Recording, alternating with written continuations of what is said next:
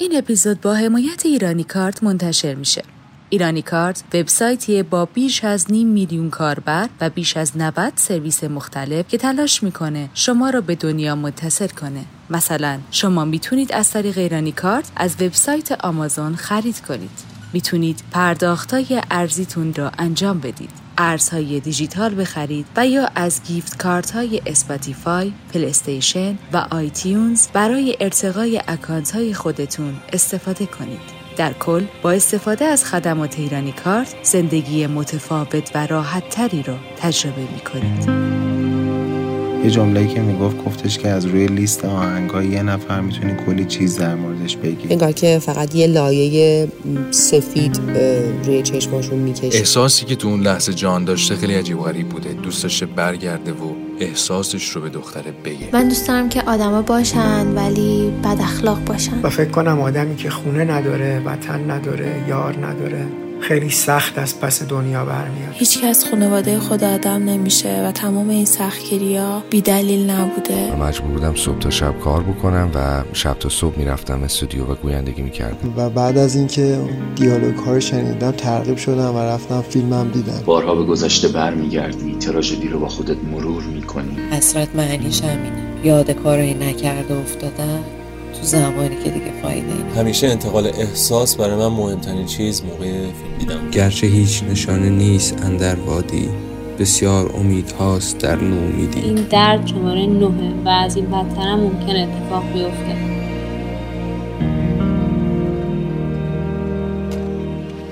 What is that? This? Yeah. That's a splitter.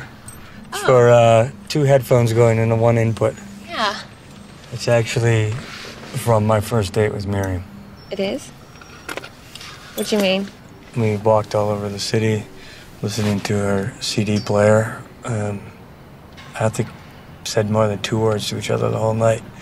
That was New Year's Eve and we خیلی وقتا ما تو زندگیمون زمین خوردیم به هر دلیلی و این دوباره بلند شدنمون شاید توسط یک آدم دیگه اتفاق افتاده شاید هم به خاطر یه اتفاق بوده که تونستیم برگردیم به زندگی. فیلمی که من خیلی دوستش داشتم فیلم بیگین اگین بود.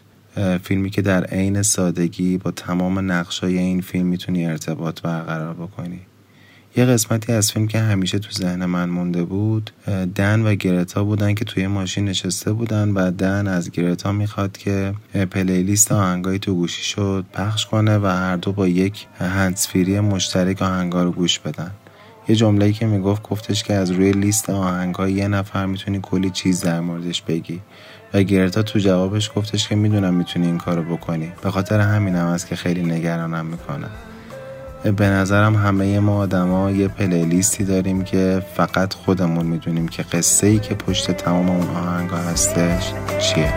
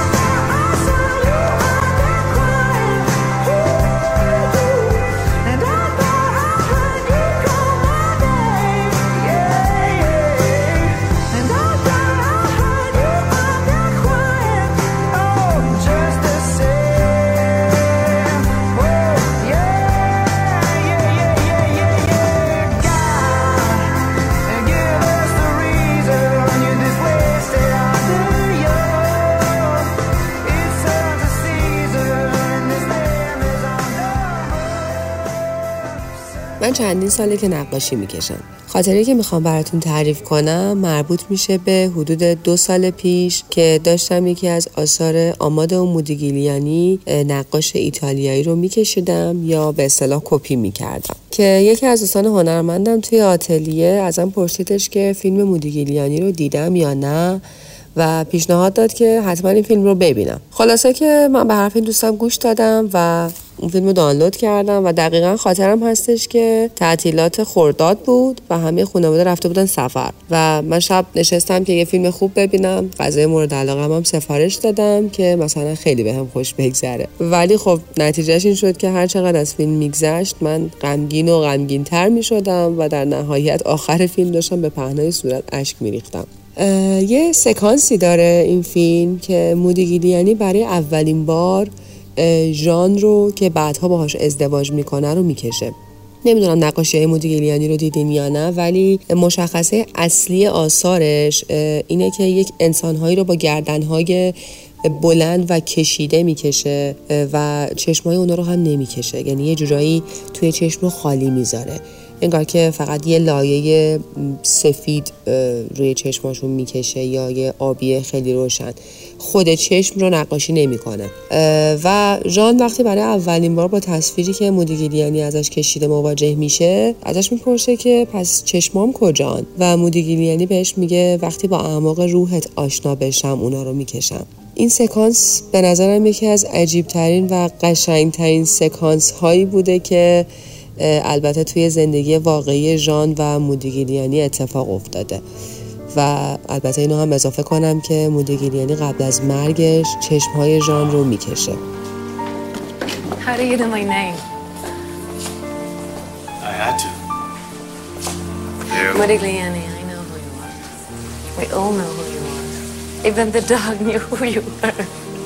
Come, I want to. See you in the rain. Don't be frightened. Love the rain. Love what it says. How interesting. Now the rain speaks. Yes. and what does it say? It says you need a hat. Thank you. First, you have to show me your drawing. No. No, um, I'm not an artist. Let me be the judge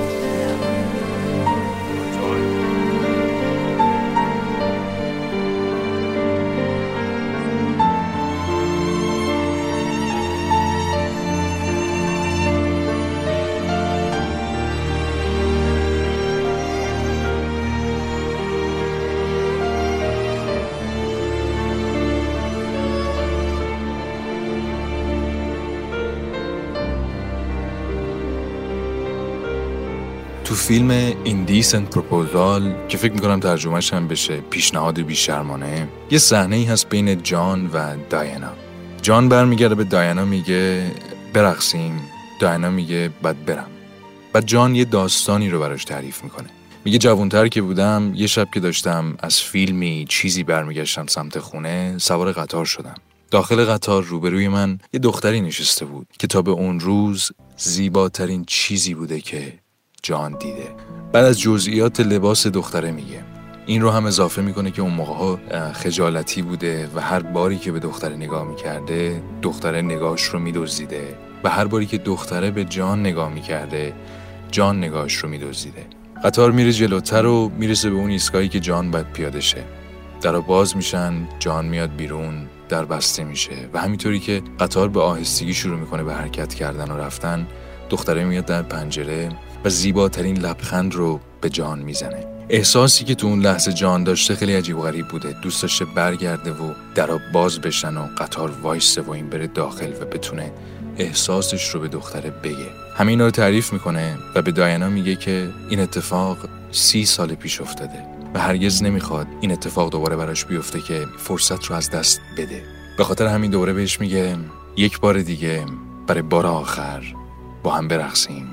این پلان تو ذهن من موندگار شد چون یادآوری این رو داره می‌کنه که اگه تو لحظه درست زمان درست احساست رو نگی و حرفت رو نزنی تنها چیزی که باهات میمونه حسرته I remember once when I was young and I was coming back from someplace, a movie or something, I was on the subway. And there was a girl sitting across from me, and she was wearing this dress that was buttoned clear up right to here. She was the most beautiful thing I'd ever seen. And I was shy then. So when she would look at me, I would look away. Then afterwards, when I would look back, she would look away. Then I got to where I was going to get off and got off, the doors closed. And as the train was pulling away, she looked right at me and gave me the most incredible smile. It was awful. I wanted to tear the doors open. And I went back every night, same time, for two weeks. But she never showed up. That was 30 years ago. And I don't think that there's a day that goes by that I don't think about her. I don't want that to happen again.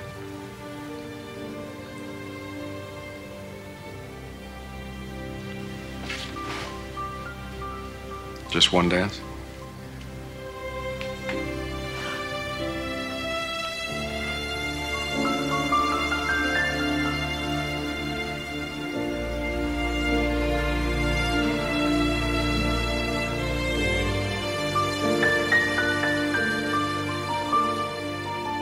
فیلمی که می‌خوام راجبش صحبت کنم فیلم جهان با من برقص هستش. این فیلم رو برادرم بهم گفت ببینم. با این کامنت که این فیلم خیلی شبیه ماست. یعنی خیلی شبیه جمع خانوادگی و دوستانه ماست. چون ما توی جمع خانوادگیمون هم شادی داریم هم دعوا داریم هم رقص داریم هم بازی داریم هم قصه داریم. خلاصه تلفیقی از همه این چیزا هستیم. ولی کنار همیم. و خیلی برام لذت بخش بود کل فیلم و خیلی لذت بردم. کلا از خط داستانی. و رسید به آخر فیلم اونجایی که علی مصفا میگه که من دوست دارم که آدما باشن ولی بد اخلاق باشن. آدم باشن ولی نشسته باشن یه گوشه کارشون رو بکنن. آدم باشن ولی تو مود خودشون باشن. ولی باشن.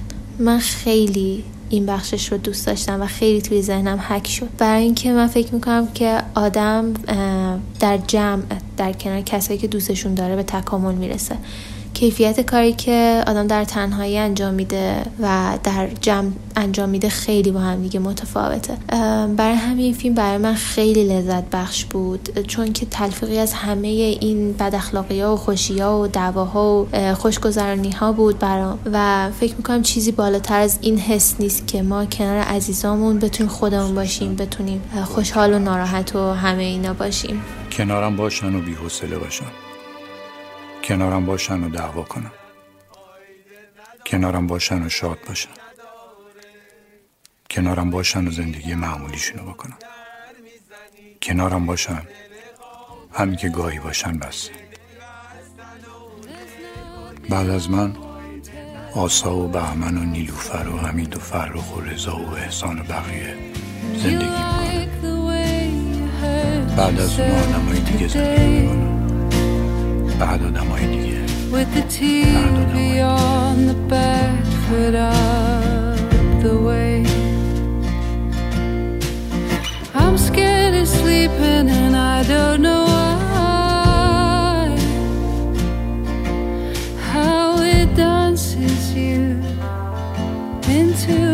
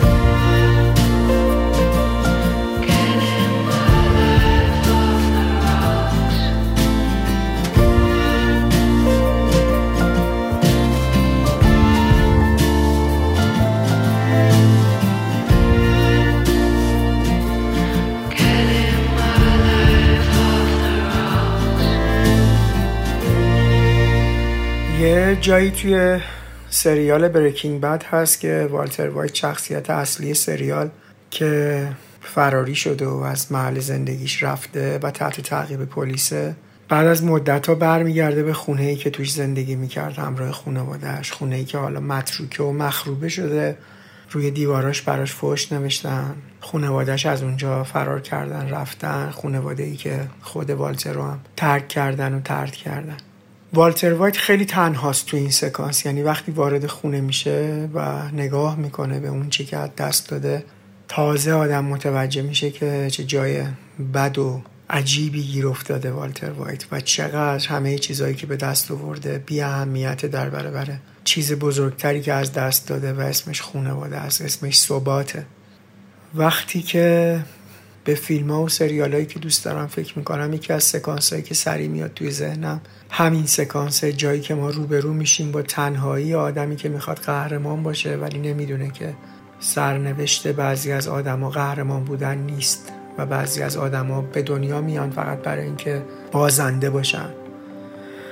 و درست از همینجا هم نقطه عطف شخصیت والتره یعنی تصمیم می‌گیره حالا که قرار بازنده باشه بازنده با شکوهی باشه. الان و در این لحظه سکانسی که توی ذهنمه و دوست دارم باتون به اشتراک بذارم تنهایی بزرگ والتر وایت زمانی که به خونش برمیگرده و متوجه میشه دیگه خونه ای نداره. و فکر کنم آدمی که خونه نداره وطن نداره یار نداره خیلی سخت از پس دنیا برمیاد. همونطوری که والترم. نهایتا باید سرنوشتش رو بپذیره over your head. That's what we tell them, and that's the truth. That is not the truth. Of course it is. A school teacher, cancer, desperate for money. Okay, we're done here. Roped into working, for, unable to even quit. You told me that yourself, Walt. Jesus, what was I thinking? Walt, please, let's both of us stop trying to justify this whole thing and admit you're in danger. Who are you talking to right now? Who is it you think you see? Do you know how much I make a year? I mean, even if I told you, you wouldn't believe it. Do you know what would happen if I suddenly decided to stop going into work? A business big enough that it could be listed on the NASDAQ goes belly up. Disappears. It ceases to exist without me. No, you clearly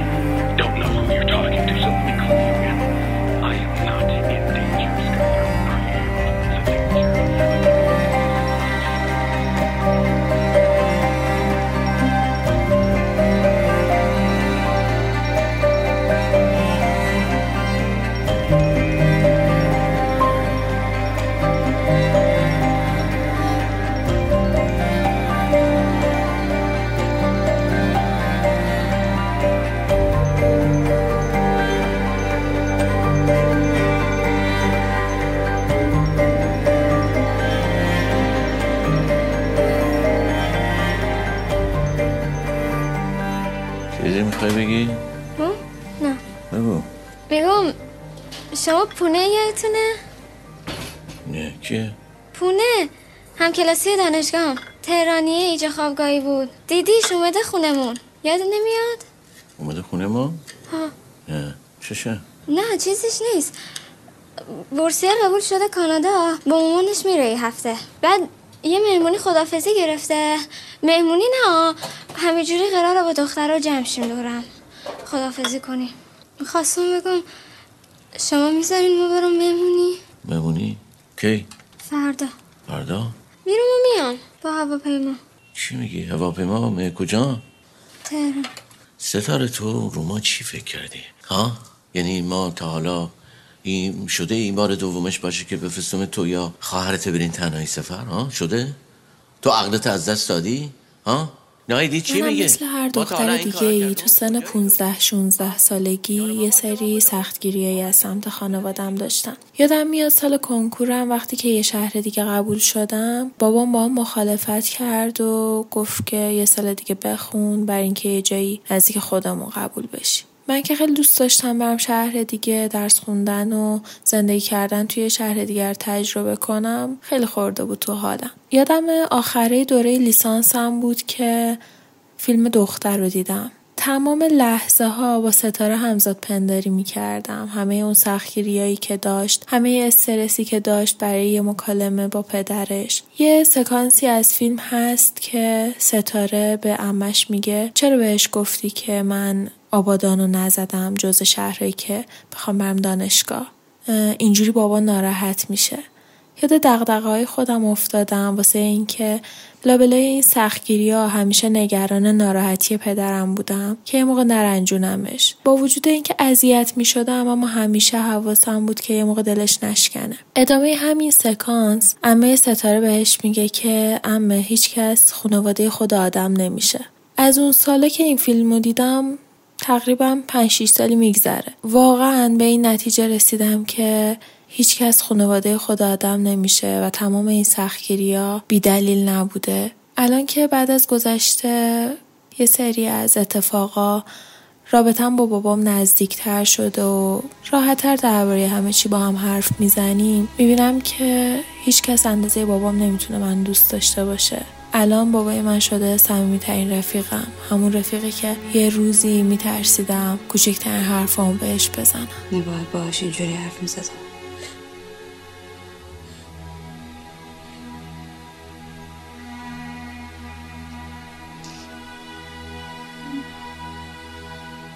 ستاره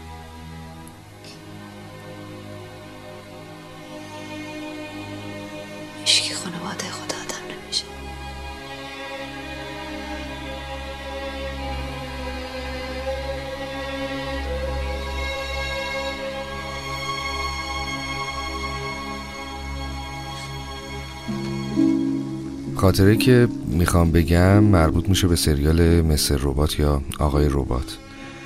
چون خودم جای شخصیت اول این سریال حرف زدم و گویندگی کردم و توی شرایط عجیبی این اتفاق افتاد و مجبور بودم صبح تا شب کار بکنم و شب تا صبح می‌رفتم استودیو و گویندگی می‌کردم. به خاطر همین خیلی هم بهم کیف داد هم خب سخت بود واسم.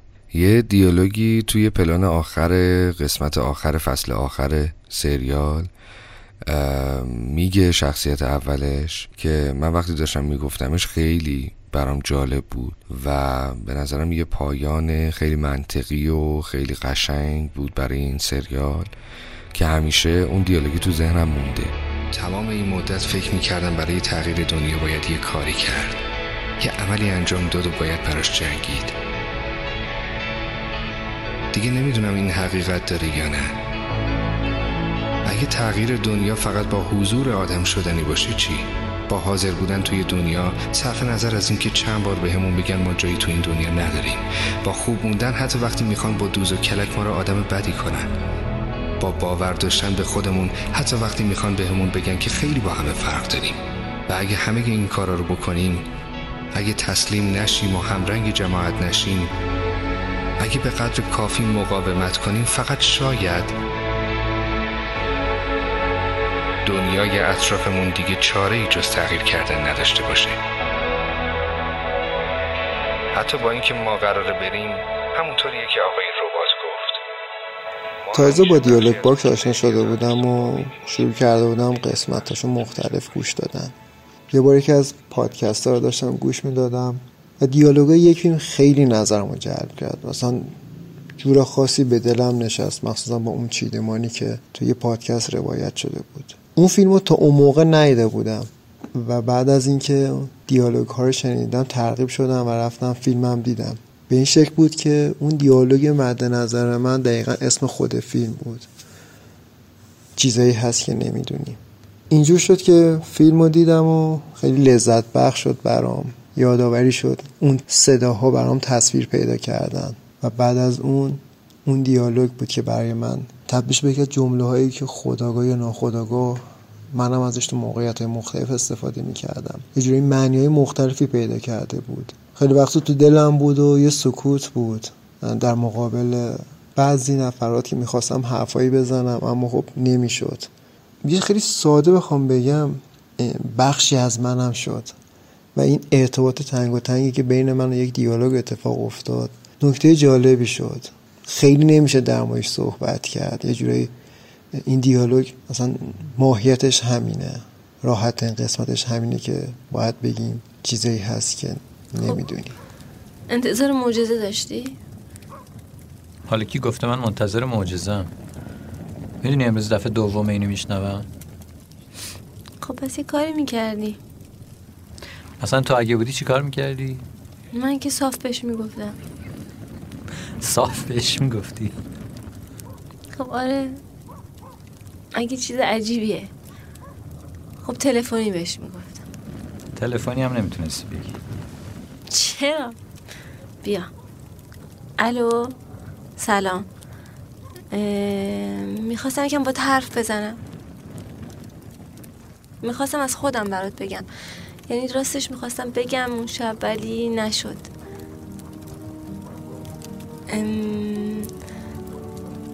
شاید حالا یه وقت دیگه شاید اصلا دیگه پیش نیاد. به هر حال می‌خواستم بگم که دیدی نمیشه؟ یه چیزایی هست که نمی‌دونی.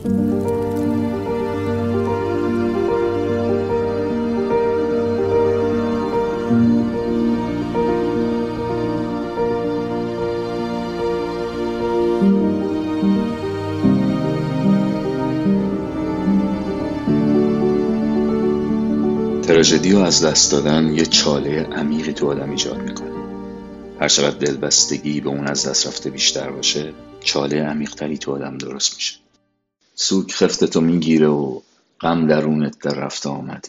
از زمانها بین گذشته و حال آینده آینده رو که بخار می‌کنی و در حال بدنتو می‌کشی و فقط به فکر گذشته ای. بارها به گذشته برمیگردی تراژدی رو با خودت مرور می‌کنی و سعی می‌کنی جزئیاتش رو تغییر بدی که بتونی از بار اون تراژدی کم کنی. بازی کیسی افلک در فیلم منچستر بای سی در نقش پدری که فرزندانش رو در یک تراژدی به واسطه سهلنگاری خودش از دست داده مانیفست این سویه. سوگی که برخلاف بقیه فیلم های هالیوودی در لحظات غیر متعارفی خفته بازمانده ها را می‌گیره. پدر در این داستان داره خودش رو مجازات می‌کنه. از های این تراژدی فرار می‌کنه شهرش رو عوض می‌کنه کارهای سخت یدی می‌کنه. شاید که این رنج از غم دورش کنه. اما در انتهای داستان سنگینی کفه غم در مقابل امید به بهبود و اذعان پدر به شکست توقع تماشاچی رو برای درمان از بین می‌بره. برای من این رفت آمد غم در این فیلم این سوگ پدر رو به یک سلوکی تبدیل می‌کنه که هر لحظه منتظرم که پالایشی درش ایجاد بشه و پدر بتونه این بار غم و زمین بزنه.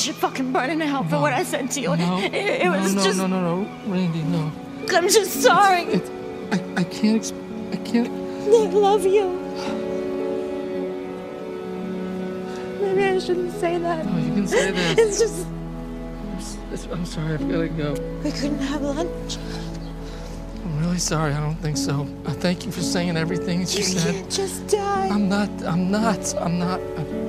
I, I'm, and I'm. Honey, I, I want you to be happy. honey, and I, I, see you I, walking around here, and I, would just wanna talk- tell you. I would want to talk to you, Randy.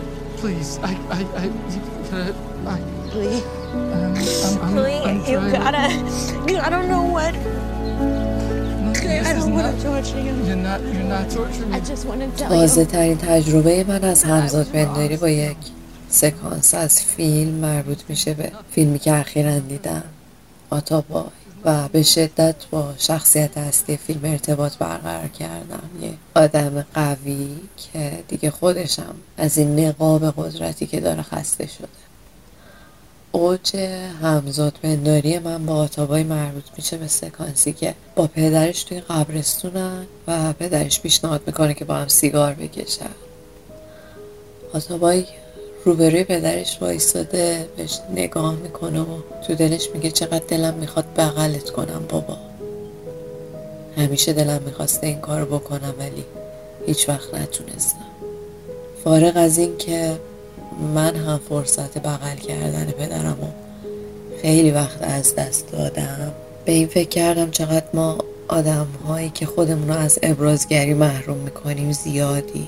بی اون که به این فکر کنیم که داریم خودمون رو از نوازش محروم می‌کنیم. و این ابراز نکردن ها این نگفتن ها این به موقع اون کاری که باید بکنیم و نکردن ها معمولا میشه یه حسرتی که یه زمانی توی زندگی یقمونو می‌گیره که دیگه خیلی دیره.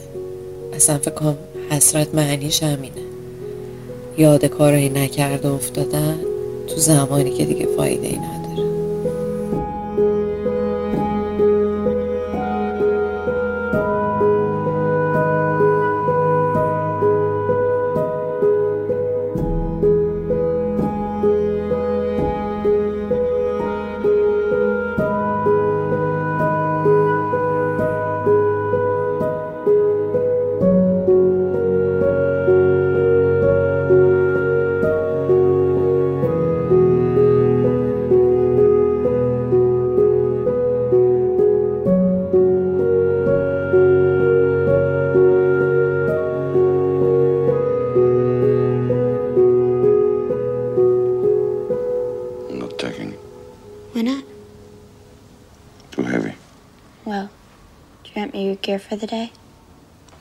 out my gear. You still have your gun. Use it. Just do me a favor. Don't shoot out the window, okay? Why are you so mean to me? You're out there killing people you don't give a shit about. You won't get the bastards who killed my whole family. Revenge is not good, Matilda. Believe. به صورت کلی فیلم زیاد نگاه میکنم ولی فیلم باز حرفه ای نیستم بخاطر همین همیشه انتقال احساس برای من مهمترین چیز موقع فیلم دیدن بوده خیلی وقتا پیش اومده که احساس سنگینی می‌کردم و نیاز داشتم که گریه کنم. می‌دونی خودم خالی کنم. ولی به هر دلیلی نمی‌شد. اینجور مواقع همیشه سراغ یه فیلم خاص میرم. اونم فیلمی نیست جز لئون. جدا از داستان فوقالعاده ضرباهنگ مناسب بازیای عالی موسیقی شاهکار و تمام اکشن چشم‌نواز فیلم یک صحنه است که همیشه تو قلب من جا داره. اونم صحنه آخر فیلمه.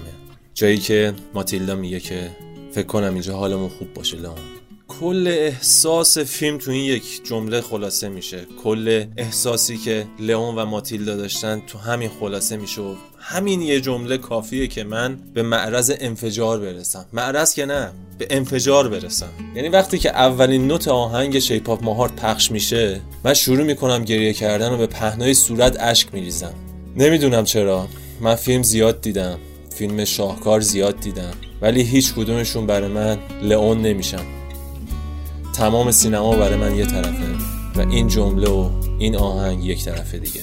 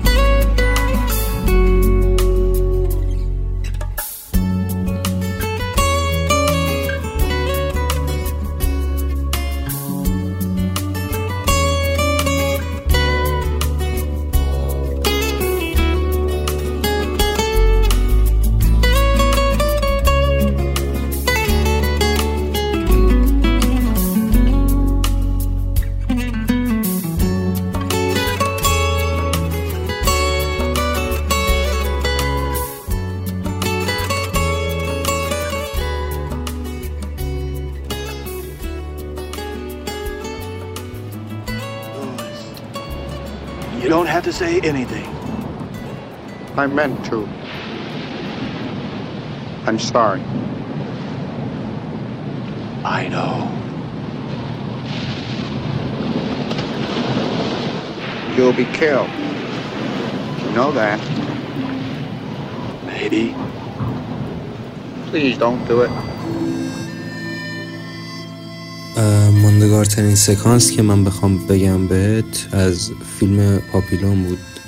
اونجایی که استیو مکوین و داستین هافمن روی صخره وایساده بودن و خواستن که فرار کنن از اون جزیره که درش تبعید شده بودن.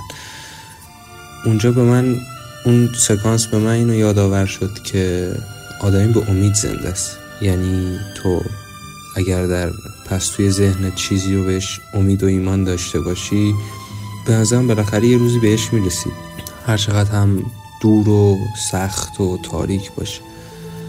من اون سکانس رو که دیدم یاد این شعر افتادم. می‌گفت گرچه هیچ نشانه نیست اندر وادی بسیار امید هاست در نومیدی. ای دل مبر امید که در روزه جان خرما دهی ارنیز درخت بیدی. به نظرم در پستوی اون تاریکی دنیا در پستوی اون نومیدی ها بالاخره یک امیدی هرچند دور اگر وجود داشته باشه آدم می‌تونه باش زنده بمونه و زندگیشو ادامه بده. چون بالاخره یه جای اون امید به واقعیت تبدیل میشه و تو رو از اون تاریکی نومیدیت نجات میده.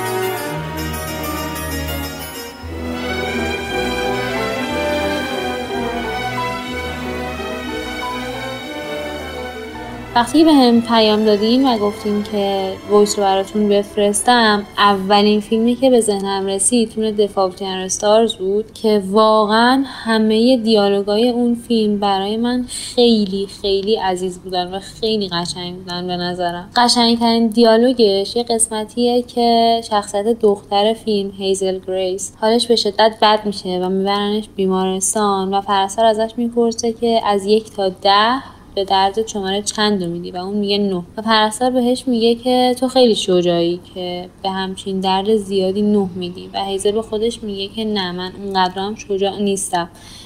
ده و نگه میدارم برای دردی که خیلی بزرگتره. آخر فیلم که دوست پسرش فوت می‌کنه میگه که این درد برای من درد شماره دهه.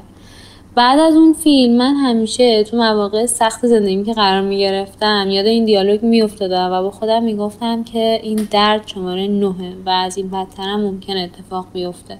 چند وقت بعد از دیدن اون فیلم عمومو از دست دادم و برام عموم خیلی عزیز بودن و یادمه که توی مراسمشون این دیالوگ یادم افتاد و با خودم گفتم که این درد درد شماره دهه واقعا. و با هیچ دردی تو زندگیم قابل مقایسه نبود تا اون زمان Mr. Van Houten I'm a good person but a shitty writer You're a shitty person but a good writer I think we'd make a good team I don't want to ask you for any favors but if you have the time and from what I saw you have plenty please fix this for me It's a eulogy for Hazel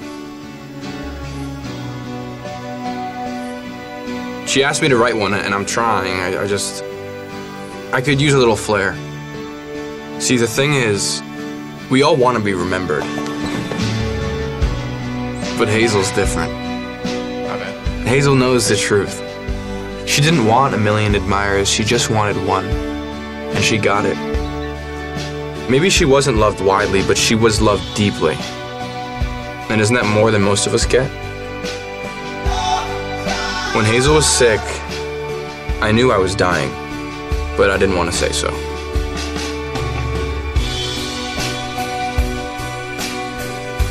She was in the ICU, and I snuck in for 10 minutes and I sat with her before I got caught.